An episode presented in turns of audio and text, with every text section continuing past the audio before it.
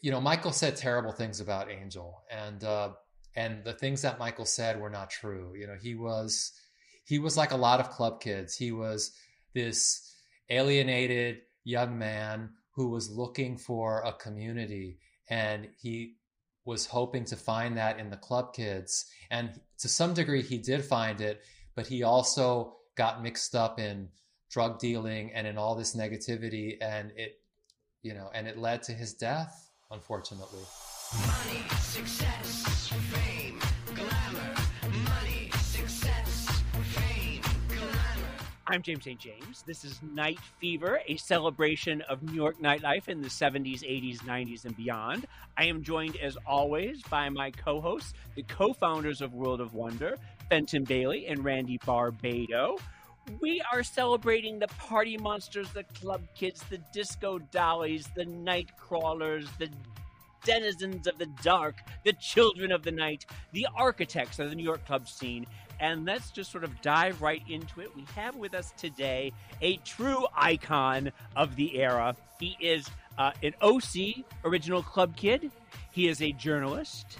He is the author of the books The Darkest Tunnel, 69 Hangovers, uh, Dressing the Monster, in which you write about dressing Michael Alig, the club kid killer. You were a uh, a longtime roommate of Michael Alig's. You wrote the text for the photo book of Alexis DiBiasio's pictures, Fabulosity, right? What else am I forgetting? Well, I wrote the forward for Michael Fazakerley's Nightbirds also. There you go. Okay. You are also a viral sensation on The Pew, uh, your YouTube talk show with Michael Alig, and we're going to talk a lot about that. Or Lightning Rod, one or the other. um, you are born and raised in Sacramento, right? That's correct. And then you went to the University of Pennsylvania or Pennsylvania State? No, University of Pennsylvania in Philadelphia. Mm-hmm. And that was in what the early mid 80s? I graduated in 1984. I was there for four years from 1980 to 84. And during that time, you would sneak out and you would go to the clubs in Philly, right? Definitely. Uh, what few clubs there were, but it was actually a very fun time in Philly. So I had a blast. And you already had your, your Ernie Glam look down pat, right? You, you came out fully formed. Well, I would say that I workshopped the Ernie Glam look in the nightclubs of Philadelphia. And then you hit the New York club scene. And before the club kids, you were around during Danceteria area Palladium, right? Yes, I actually went to. I remember the some of the first clubs that I went to when I came to New York were Crisco Disco, Pyramid Club, and uh, area. You know, so yeah. Did you participate at Crisco Disco? Are there some salacious stories you want to share with us? Well, Crisco Disco was not as sleazy as it sounds uh, because, I mean, yes, there were people having sex in the bathroom, but I was really young at that point. I think I was only 19 when I went to Crisco Disco for the first time. So I was too timid. When I, I think I went in the bathroom to pee and I couldn't even pee because like the guys next to me were doing things with each other and uh, you know it scared me so I ran out. But uh, it was it was mostly dancing.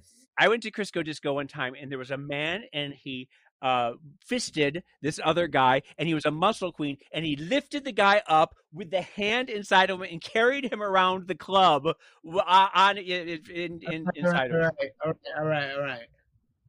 okay, moving on, moving on. I Googled that story because I was like, that cannot be true. Or if it is true, there must be some online record of it. There was nothing. you're you're so, accusing me of making this up for the podcast? It could have been a special night. You could have been on some lovely enhancing thing.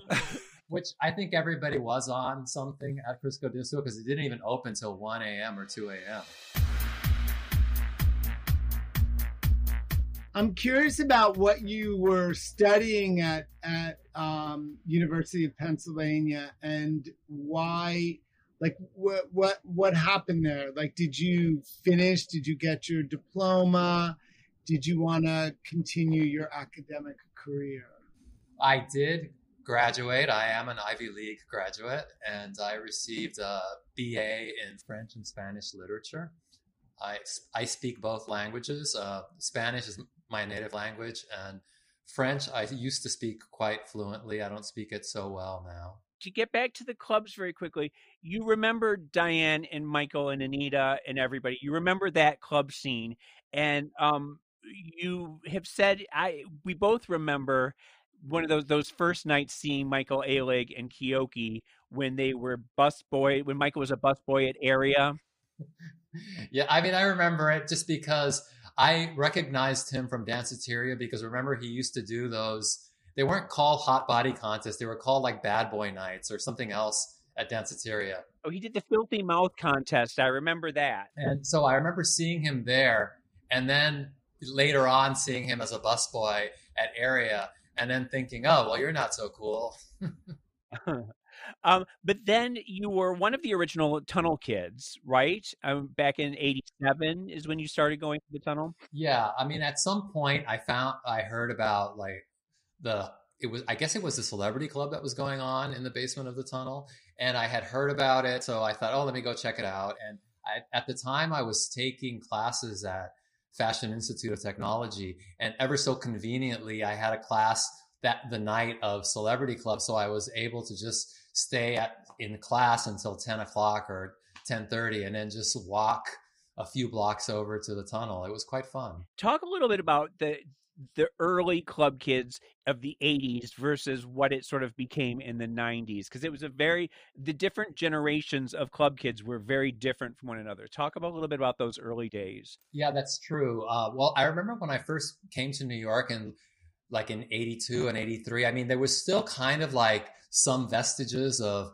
new wave or punk rock so you would see like all these you know hipstery cool kids that were kind of punked out and I guess they were like the last of that crowd. And then there was the other category of people. There were all these like really fabulous, I guess you might call them either Eurotrash or just like sleek people that would hang out at area, like the fashion model crowd. And I felt very intimidated around those people because I thought they were really fabulous and I didn't really know what they did. And since I had just moved to New York, I was still kind of insecure about being in New York, and I didn't know that know, know many people in New York. Often, I was I didn't know anyone in the club. You know, I was I would go by myself. So uh, there was that group of people, and then there were like the I guess like the proto voguing queens or the voguing queens who were some of the first people that I actually made friends with in the uh, club, especially at Palladium.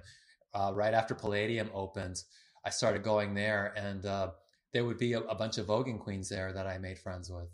So it was a bunch of different categories of people. and then you uh, were making your own outfits. That's right. You know, when I first moved to New York, I wanted to dress up and I was wearing a lot of thrift store clothes that I found in the early 80s. As, as you all, everyone does in the beginning, yeah. Right. And, but, you know, that can only get you so far, you know, and so I, then I started trying to make clothes and it was always a disaster. So I thought, well, let me try to learn how to make clothes. And I thought, and FIT's in New York. And I thought, well, you know, I could probably learn there if I took classes. And I did take the classes and I did learn. And your first thing that Michael noticed was a hat. What was it? yeah, well, by then we had already been, become friends, like uh, like you know, club acquaintances. I wouldn't say we were really good friends, but uh, when he was hosting a party at the Red Zone, I had uh, prior to that I had started experimenting with LED lights and soldering guns, and I real I learned how to solder together LED lights with wires and a nine volt battery, and I figured out how to make a smile because that was the era of acid house. Acid house. Yes. So everything was about smiley the smiley face. You know? Uh-huh. so I made a smiley face out of LED lights and I wore that to the tunnel because I thought no one at the tunnel was going to have this. And of course, nobody did. And Michael saw it and loved it. And he said, Oh, I have to have a hat like that. And then he paraded me around the club showing all his friends my hat, you know, and then I felt so special and I thought, okay, I've got to make this guy a hat. And then from then on, we became pretty good friends. And uh, he you you still had a day job at this point. What was the day job? Yes, I had a number of day jobs. You know, it, it took me a really long time to figure out what I wanted to do with my life. So when I moved to New York, I uh, just started working like these random horrible office jobs, and I, I worked in a purchasing office where I was a purchasing agent for some computer company buying electronic chips, and I hated that. And then I ended up getting fired from that job, and then I got hired at another uh, purchasing office where I was buying uh, supplies for these oil tankers, you know, because they would have they would you know basically had all the food that they needed on the ship for the workers. So I was working like helping to buy all that crap. It was awful. um, but Michael realized that you had a day job and that you had money, and that's when he invited you to go to on a trip to Europe, and it was probably it was the it was the when the Berlin Wall fell, right? You were in Germany when the the wall fell. Yes, you know, I didn't make a lot of money when I in the mid to late 80s, but I made enough money that I could pay rent and that I could take vacations. And prior to that trip with Michael, I had uh, I had met some German guy from Berlin and New York. I think it was at the Pyramid Club, and we hooked up and a, a few times, and we became friends. So he invited me to Germany, and I think I went to Germany once or twice before that trip to Michael. And then Michael said he wanted to go to Berlin, and I said, "Oh well, I have this friend in Berlin. He'll let us stay at his house if we if you want to go." And I was probably one of the only people he knew that had enough money to go on vacation. So we went, and just by sheer stupidity and dumb luck, the Berlin Wall fell that week. In fact, it fell the night we were coming out of a club. well, because I, I, remember seeing the Berlin Wall fall and thinking, "Oh my God, Michael's there!" And then the subsequent stories of the the East German boys that you met as they were coming over the wall. I know that we we had met and that we had seen each other, but I think the first time that you were on my radar really was when we were both on the Joan Rivers show with Leigh Bowery and Michael and Amanda Lepore and you. And it was the first time that it sort of clicked in my head that you were important enough to Michael that he was starting to invite you on to talk shows and to parade you around and have parties for you and that you were designing for him, everything. And that was the first time that I ever really thought, oh, uh, I, you know, Ernie is someone that's, that's rising up in the scene. That's correct. Uh, I think that we had, we had already known each other socially from the clubs in the late 80s. And, uh, but yeah, like I think it was when I moved in with Michael and Keoki in the summer of 1990. That's when we really started having conversations and got to know each other. Because then, of course, you would come over to that apartment on 30th Street, and you'd either come over for dinners or whatever, and that's how we got to know each other. He really um, promoted you, and and you you were loyal to him. Talk a little bit about that. The yeah, I mean, I was. I mean, I you know, Michael was a very could be a very difficult friend. He was a very unreliable friend. But uh, what I do have to say about him that when we became friends after we were traveling and we started hanging out more, that we had a lot in common. We had the similar senses of humor. We had similar experiences when we were young, and uh, we laughed about the same things. It was uh, he really liked what I did. He got me, you know, and uh, he loved the the clothes that I made for myself, and eventually asked me to start making clothes for him. And uh, w- one of the things that I really appreciated about him is that once he decided that he l- liked what I was doing and what I was about, he started hiring me at his parties, and and literally for like a five year period, he was my biggest fan. He would hire me to appear and or dan- go-go dance or bartend at his parties, like whatever kind of job he could make up for me to do, he would do that. And and that lasted a really long time. And I really appreciate it because when you move to New York, you don't necessarily know anybody. And uh, even less so, it's like it's even less likely that you're going to know somebody that has like a position of power, people that can open doors for you.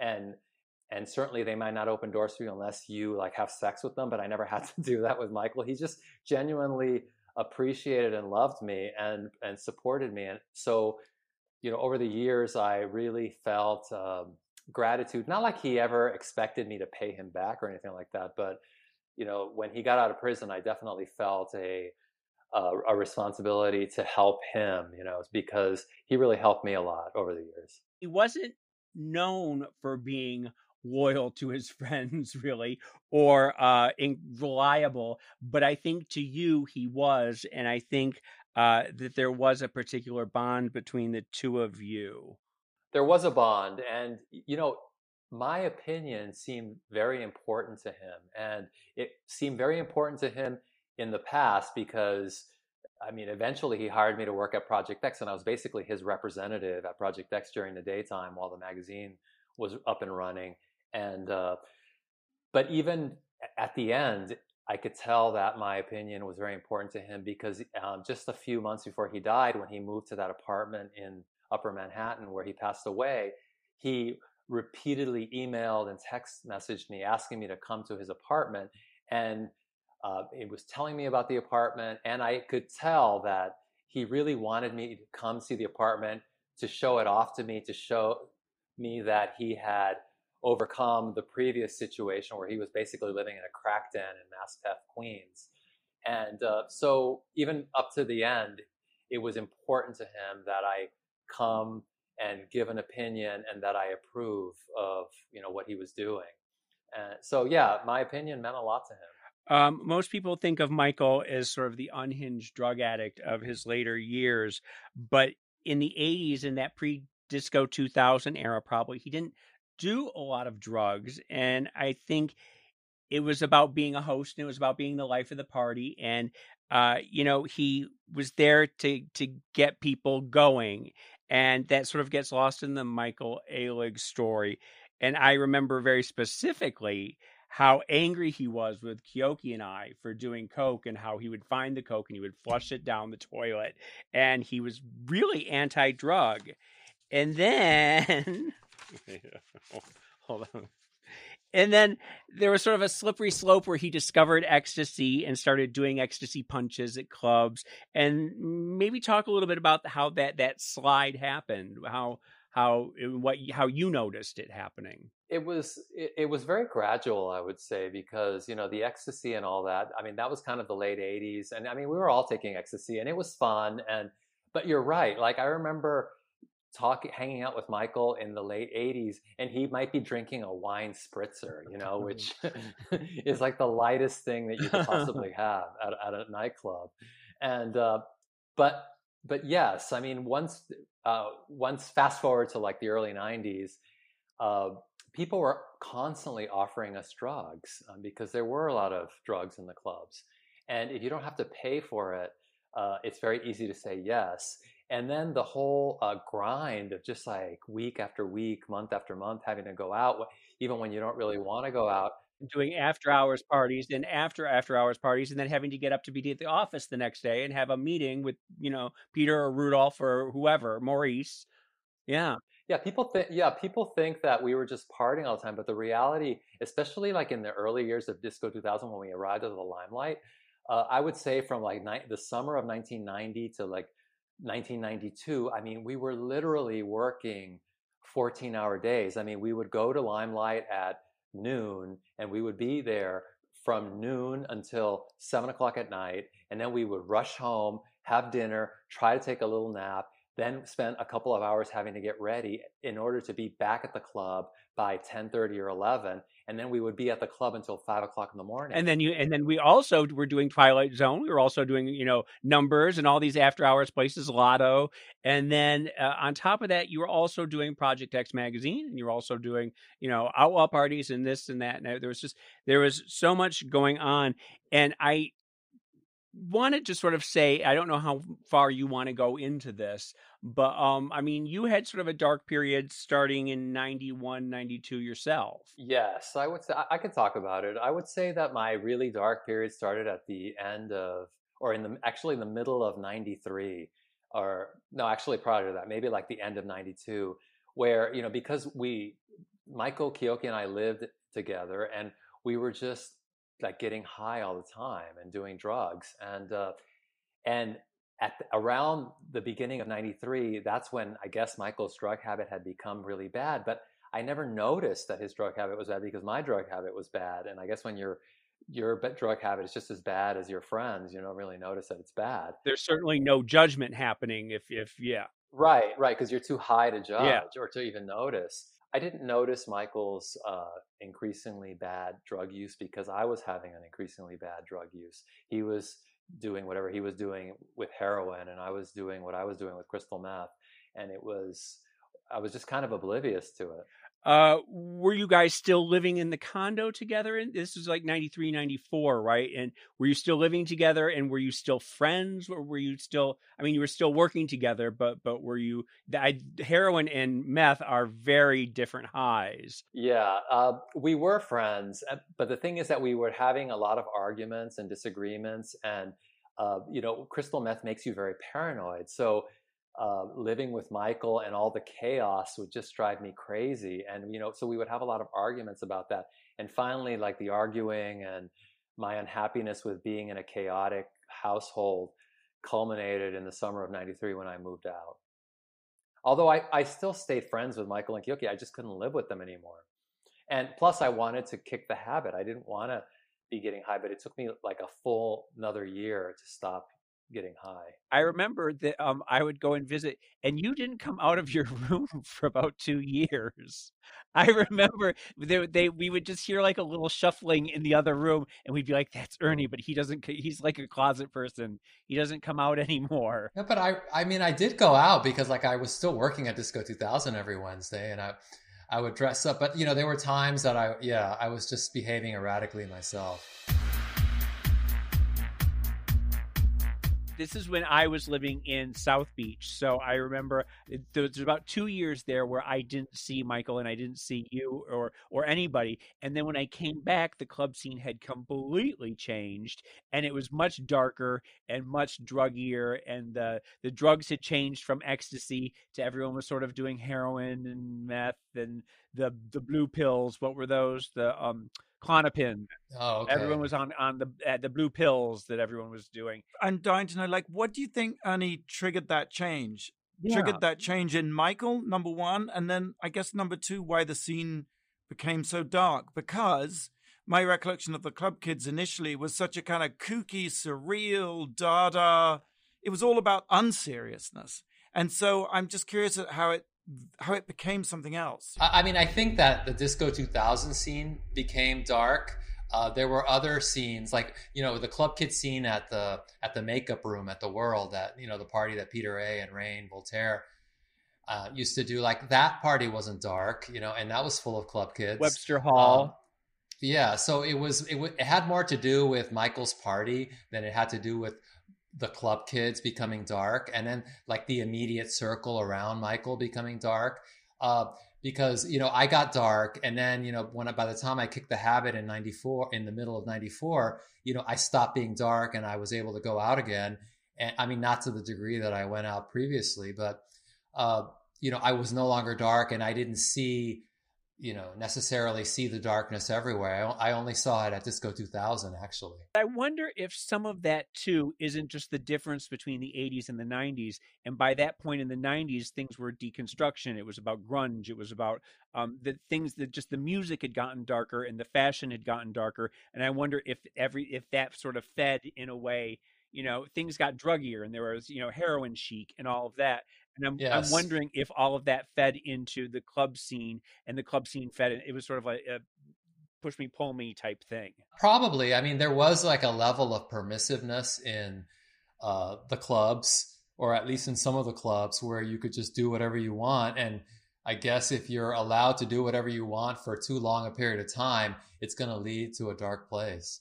You know, you talked about Michael and his wine spritzers, and now here we are, and Disco 2000 seems to be this place of darkness, and Michael's at the center of it in many ways. Knowing Michael as well as you did, do you have any idea of what sort of drove him to that place? Yeah, I do. I do have ideas of what drove him there. Uh, you know, he was the type of person that uh, was always looking for something to to fill an emptiness and, and that and pain or that he had inside of him.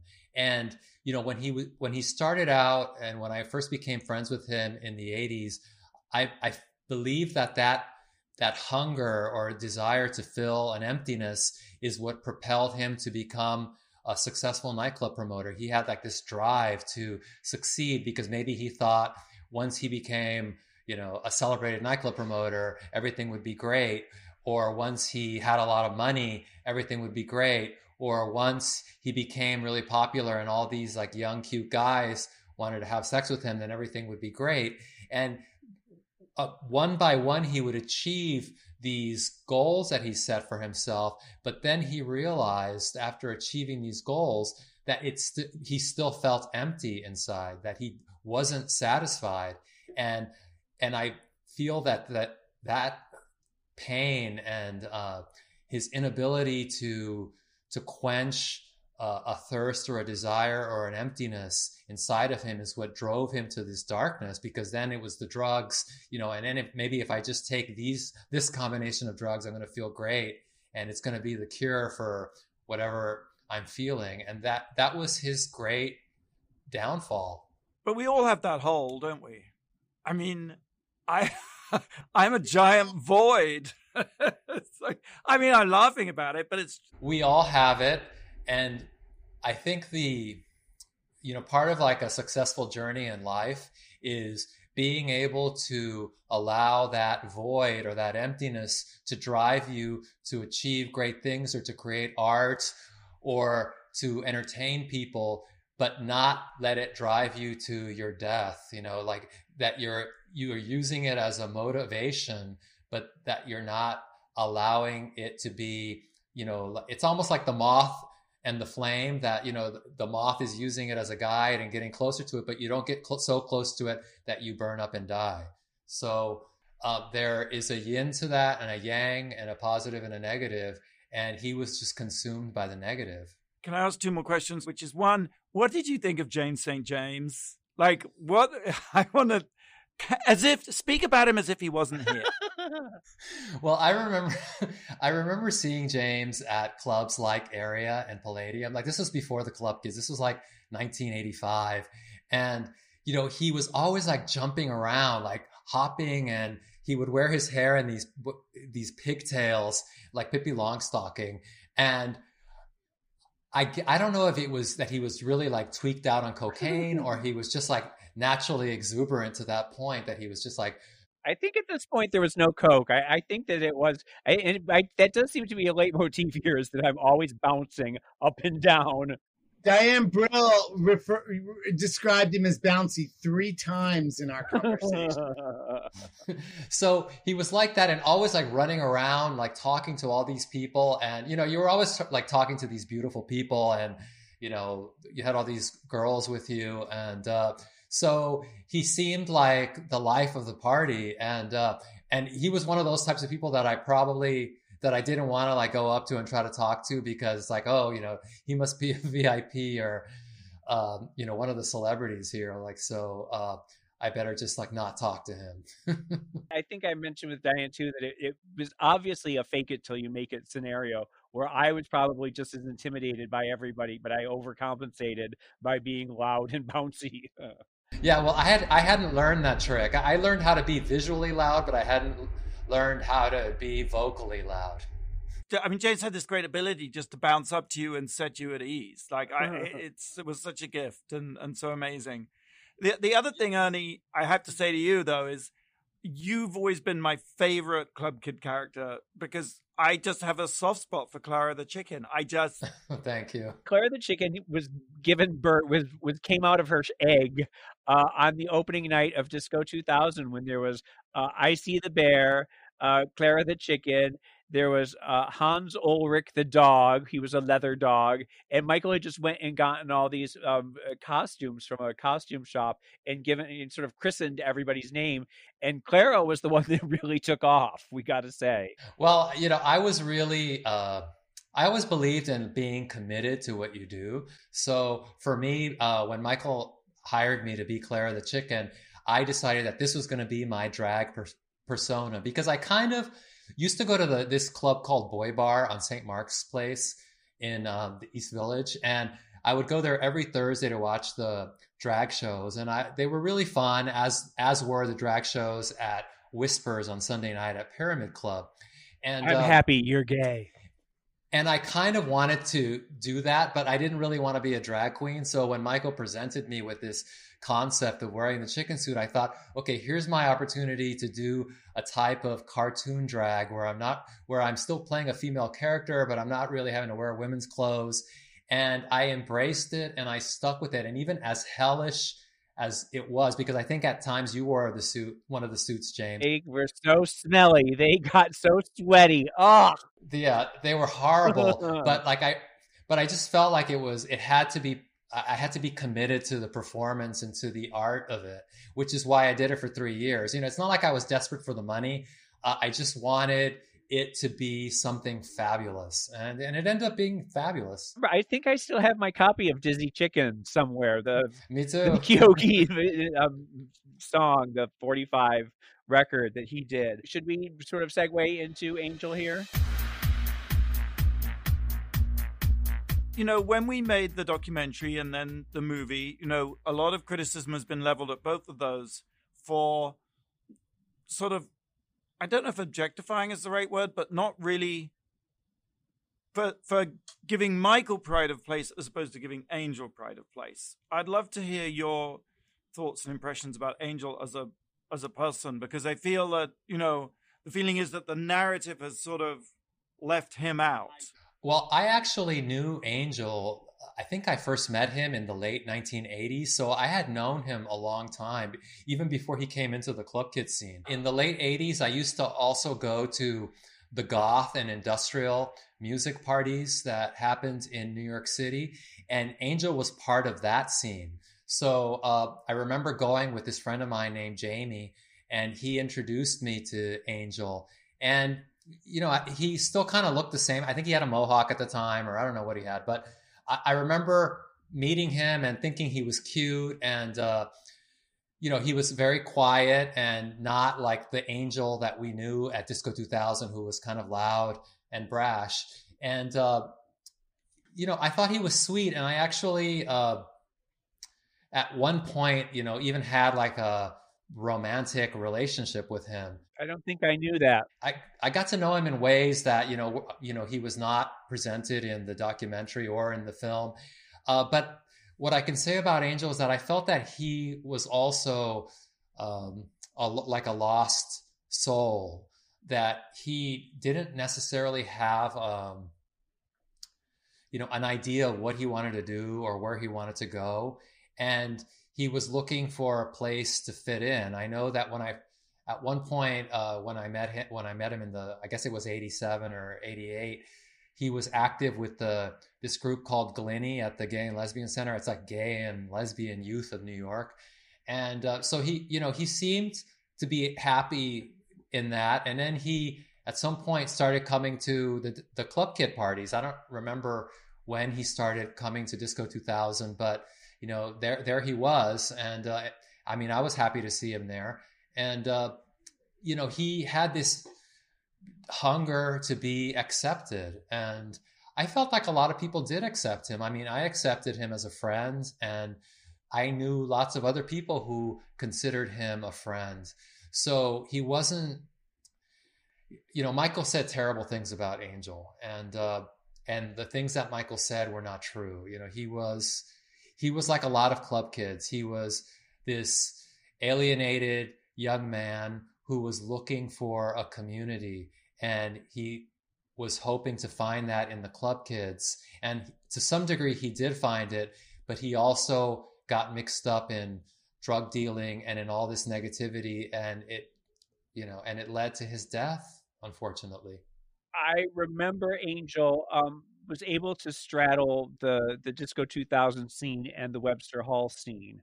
Uh, he was he sort of went back and forth a little bit in both. Um, and I don't think that I really ever got to know him that well. Um, all I ever saw was that sort of brash personality that, that you talk about. But um, it is it's it's interesting to hear the different sides of him. I mean, he definitely had um, a violent side to him because uh, you know when when I heard about what happened between him and Freeze and Michael, I wasn't surprised that it started with you know either Angel pushing Michael into a cabinet because there you know Angel was capable of acting out when he was angry or if he perceived that somebody was dissing him. I, and I'll give you an example. Like once he um, I, I can't remember what where I was, but I was coming home, and it was probably like three or four o'clock in the morning, and I had just pulled up in a taxi to our house on 30th Street, and Angel was standing in front of our building, and the whole glass facade of the building was shattered, and there was a New York City garbage can that he had pulled from the corner of the street and thrown through the glass window. And I asked him, you know, well, why did you do that? And then, and his response was that, well, I was ringing a doorbell and I thought you guys were up there and not letting me in and laughing at me. So, you know, I got mad and broke the window. So, you know, it was kind of like that's when I realized that he was capable of just like crazy things. Um, I do remember that the week before uh, his death, that he and Michael had gotten into a fight then, and that's when in the documentary you see Michael at the honey trap, and he's got that giant uh, hole, like he's got a giant like um, sore on the back of his neck, of giant like um, you know where they had beaten each other. And I remember saying to Angel, uh, I called and Angel picked up the phone, and I said, Angel, you've got to get out of there. You can't be staying with Michael. You guys are, are you know, you're you're arguing all the time. You're fighting all the time. You've got to get out of there. And I think that was the last conversation I had with him. Yeah, I don't think I spoke to him like in the final year or two years of his life because when, when I went sober in the middle of 94, it kind of required me to step back a little bit from nightclubs. And certainly I wasn't going to hang out with Angel, you know, who was dealing drugs and had all these risks. I was trying to avoid that. And even when I would go to Disco 2000, I mean, Michael was very unsupportive and would come like offering me drinks and then, you know, like sneaking drugs into the drinks or trying to like shove Coke up my nose. And, uh, you know, just, uh, you know, that, that's what he did. And, uh, at times it was funny, other times it was annoying. And, uh, so I didn't go to Disco 2000 that often. once Michael was in prison, did you visit him in prison? Did you talk to him? What, what how was that the 17 years? Uh, I I visited him when he was in Coxsackie, uh, maybe once or twice. Uh, and Coxsackie is the, probably one of the closest locations that he was to New York City. So I drove there and visited him. But and but like mostly I wrote him letters, and I can't remember if he wrote me first or I wrote to him first. But at some point, you know, like either he wrote me or I wrote to him. And, uh, you know, because I just had all these questions like, you know, why did you do this? And, uh, and, you know, so we had like a, a long, we had a number of exchanges of letters. I mean, I saved a lot of his letters. I haven't read them uh, recently, but, you know, he kind of explained his side of it. And uh, we ended up reconciling because a lot of our, uh, estrangement was due to drugs and to like fighting and then hurt feelings, you know, and we were able to patch a lot of those hurt feelings up through the exchange of letters and we were t- until I got to the point that I could actually go visit him and you know by the time he was ready to be released from prison I had essentially forgiven him for what he did I mean you know when I say I forgave him you know I forgave him for you know, hurting me and for hurting Angel and for the horrible thing that he did. Uh, you know, but you know, I was trying to make it clear that I wasn't excusing it. I was just trying to give him a second chance because I believed in forgiveness. So that's what I was trying to practice. Estrangement was due to drugs and to like fighting and then hurt feelings, you know, and we were able to patch a lot of those hurt feelings up through the exchange of letters and we were until I got to the point that I could actually go visit him. And you know, by the time he was ready to be released from prison, I had essentially forgiven him for what he did. I mean, you know, when I say I forgave him, you know, I forgave him for you know hurting me and for hurting Angel and for the horrible thing that he did. Uh, you know, but you know, I was trying to make it clear that I wasn't excusing it. I was just trying to give him a second chance because I believed in forgiveness. So that's what I was trying to practice. When he got out of prison, did you feel that um, he was rehabilitated? Yes, I felt that he was rehabilitated uh, somewhat. Like he seemed somewhat normal to me in the couple of years before he got out of prison, just based on his letters. And then also when he came out and came to stay with me for the first few months, he was pretty normal. And, uh, and it wasn't until, I would say it wasn't until, um, maybe eight or nine months after he was released that he was living with me that he started going crazy again. You know, I, I think he's at some point he started going back to drugs. I mean, there were times that people came over and, you know, maybe they offered him Coke or, you know, while we were drinking. And, you know, I was the type of person, or I am the type of person that I can drink and do a bump of Coke and it's okay. It's not like I'm going to keep doing it and doing it and doing it for days and days and days. That was not Michael. And, no. So I guess it wasn't Michael and uh, and eventually he went back to you know getting high. And i think you know he didn't uh, he, he wasn't willing to like look for a job while he lived with me. So he had all this free time. And i think that having all that free time was a really negative uh, influence on him. If he had been working to survive i think he might have been too tired to be looking for drugs or to be you know trying to seek out all these negative influences I talked to him about that so many times about the need to have structure in your life and when you have structure in your life then uh, if you have someplace you have to be every morning if you you know you you need to be in bed at a certain time if you are getting a, a paycheck that comes in every week and you can pay your bills and everything like that that that gives you the opportunity to jump off and be creative later you know at, at other times. And michael never believed in that. Michael always thought that if he had a nine to five that that would stifle any creativity that he had well, yes, he was very, you know, he had a very hot, big sense of entitlement. And I guess that goes back to, you know, the drug addiction because a lot of drug addicts have exaggerated senses of entitlement.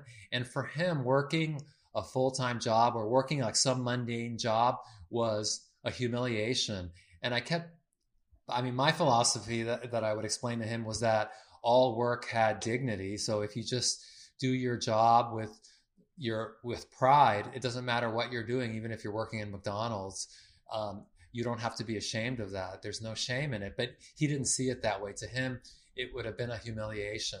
And I, I think that stemmed from this sense of entitlement that everything should just come to him, that he should be given all these high paying jobs, but not have to really do any work in exchange for the high pay.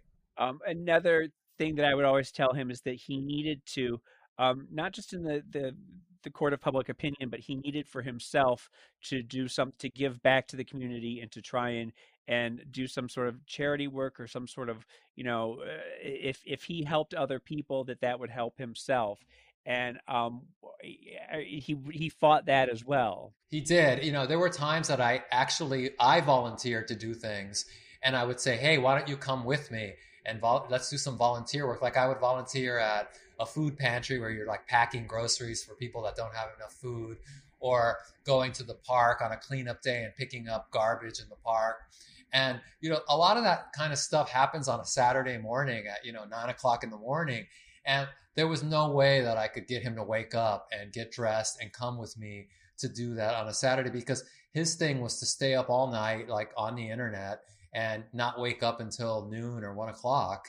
And uh, you know which okay, if if that's what you're going to do, you know, you should still actually do something pr- productive. But he never did. Like he he had no structure in his life, so you know he he called himself a painter, but he never painted. And in fact, it, it seemed to me like he didn't even enjoy painting. So um, you know, there was even the things that he professed to love or to want to be, he didn't seem to enjoy it or even want to do it. You know, I, I want to just skip back a little bit to when he was in prison because I visited him a few times too, and I got the impression surprise. I thought that his greatest jeopardy would be when he was in prison, and yet in a way he seemed to survive and, and more than survive he seemed to thrive. Well I, I, but i think that that's one of those things where he had structure in prison and i think he you know that that's that, that he you know thrived under under structure. Yes well there is some sort of structure in prison and i think that it prevented him from going off the deep end and when he came out of prison he he must have i know besides his personality disorder he clearly, from my observation, suffered from some type of adult attention deficit disorder because he seemed incapable of focusing on tasks and projects. And uh, it was virtually impossible for him to get anything done. And uh, even though he had all the time in the world, you know, but he was just, uh, he was like, a, he was, he reminded me of children that I used to, learning disabled children that I used to read to in, in public schools as, as a volunteer job that I had, where they, they couldn't focus on one sentence in their reading because they were constantly distracted by noises because they had attention deficit disorder. And Michael was very much like that. You know, he couldn't he couldn't get anything done. He couldn't focus. And so leaving prison took away the structure. Was that the drugs, or do you think there was an undiagnosed ADHD or OCD or learning disability?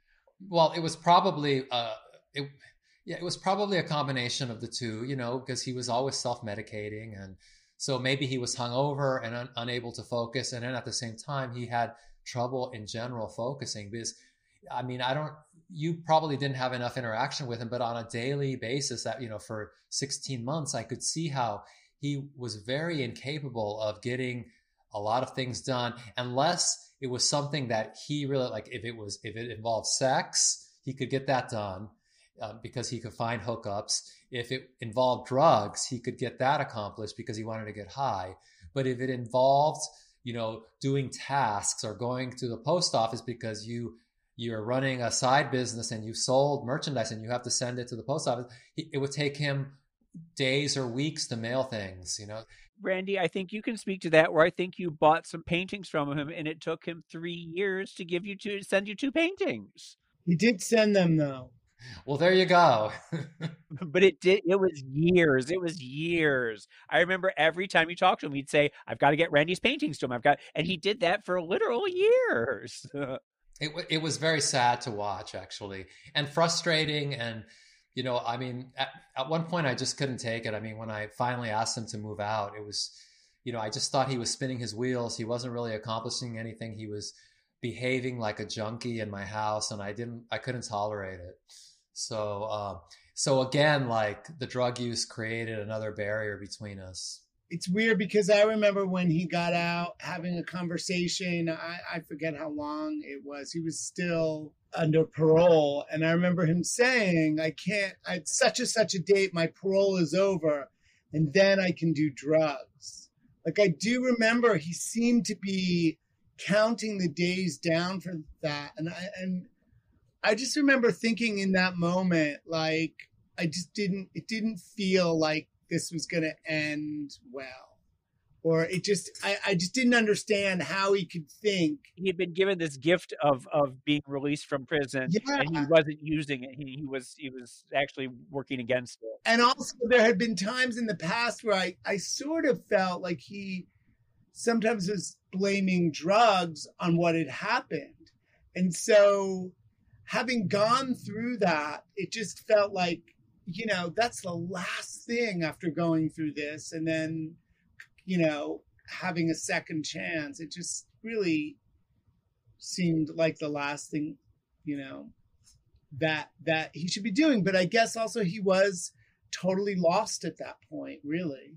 Ernie, we have talked about um how you and I interacted differently with him at that point because you saw him on a day to day basis. And when I saw him, he was putting on a show for me. And I never really got to see the pain and the heartache because he was so busy doing the Michael Alig show and trying to show me how happy he was. But you saw it in him and you saw the pain um, uh, in those final years, especially when you guys were doing the pew. Yeah. I mean, you know, I mean, when he lived with me, there were times that he would just break down in, in tears because you know, it was very difficult for him coming out of prison and readjusting. You know, it was it was like being Rip Van Winkle and waking up, and all of a sudden there's the internet and all this technology, and you have no idea how to use any of it, and everybody's kind of moved on to other things, and um, so there was that sadness. But then, you know, once I asked him to leave, and he went off on his own, and as he descended more into drugs, that's when I could really see the the anguish. I mean, I would come to wherever he was living and I would spend however many hours it was that I was spending, you know, to do our show. And you know, he was trying to do the Michael Alig show for me too, but I mean, I could see the the sadness and the anguish in his face. I mean, I sent you that photograph that I took of him in 2019. You know, he I often saw his face contorted in, you know, in anguish and sadness, but at the same time trying to do the Michael Alig show, and uh, it was very painful for me to watch it actually. And over the course of time, I spent less and less time with him because one, you know, he was just getting worse, and especially when he was living in Queens, which was in I guess 2018, 2019, you know, it, he was practically living in a crack den. It was just, I, I didn't feel safe there. And, um, and it was very sad to see how he was declining. You know, it's, it's funny though, because Mike, I always felt that, you know, it, from 1987 on, every single night he ended up in tears in a nightclub corner somewhere with this surrounded by a gaggle of girls and he was crying and saying he was going to kill himself and everybody would say oh my god michael's going to kill himself and michael's dying and michael was always dying and i felt that it was performative in a way and i think that in those final years i had hardened my heart to that performance of his it was performative and it was manipulative. Yes. And uh, it was attention shifting, but it was also going back to that emptiness, that void that he had inside of him. Mm-hmm. So at the end of the night, you know, even maybe he would host some fabulous party, and at the end of the night, he would be in tears because no matter how great it was, it wasn't, it didn't give him the satisfaction that he believed that he was going to get from it. And then at the end, it left him feeling em- just as empty as he felt you know, before it happened. And that's where I think that's where the tears came from. You were a very good friend to him.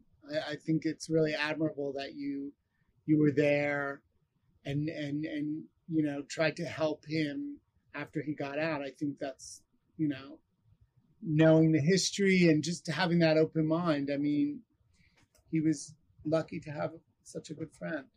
Thank you. Well, you know, I I truly loved him, and I wanted him to see how you know I had you know moved on in my life. I, I don't want to say I moved on because it's not like I stopped dressing up or stopped going out because I still do that. But I wanted him to see how you could incorporate that aspect of your past into a present where you're a professional working person and you are married and you have you know an extended family and all these responsibilities and that it's it doesn't mean that you know you're old. It doesn't mean that you're a has been. It just means that you're in a different phase of your life. And that's what i really wanted to show him when he got out of prison in order to help him transition into something similar to that where he could be happy. And it just didn't work out that way I could talk to you for hours. I think I think you you you bring so much wisdom to it, and I think that the pew you recorded after Michael's death on Christmas Day was so.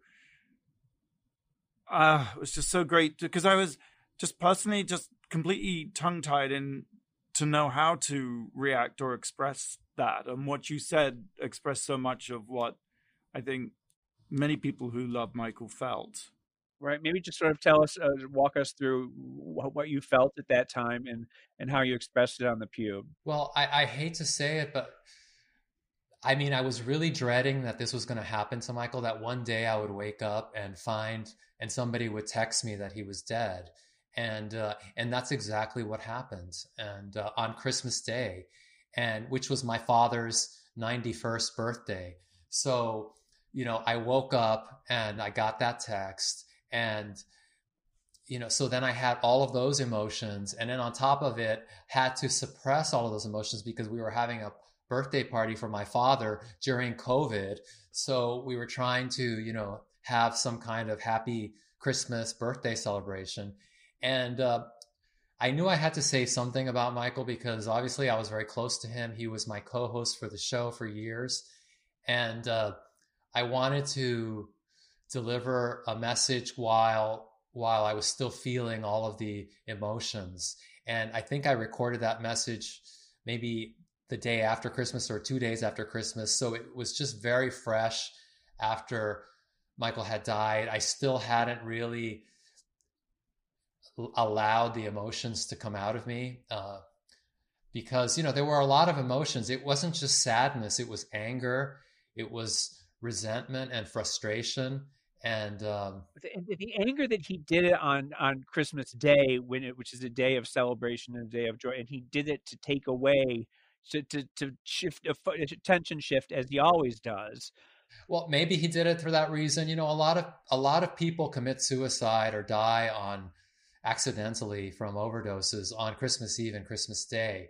It's it's a big day for that. So I understood why it happened on that day, and I, I don't want to assign motives to him. No, I but you know, not. I'm sorry. It, I, was yeah. very, you know, I was very hurt by it, yeah. and uh, and angry and and sad. You know, so I mean, I basically just wrote down notes on a piece of paper while I was experiencing all these very powerful emotions.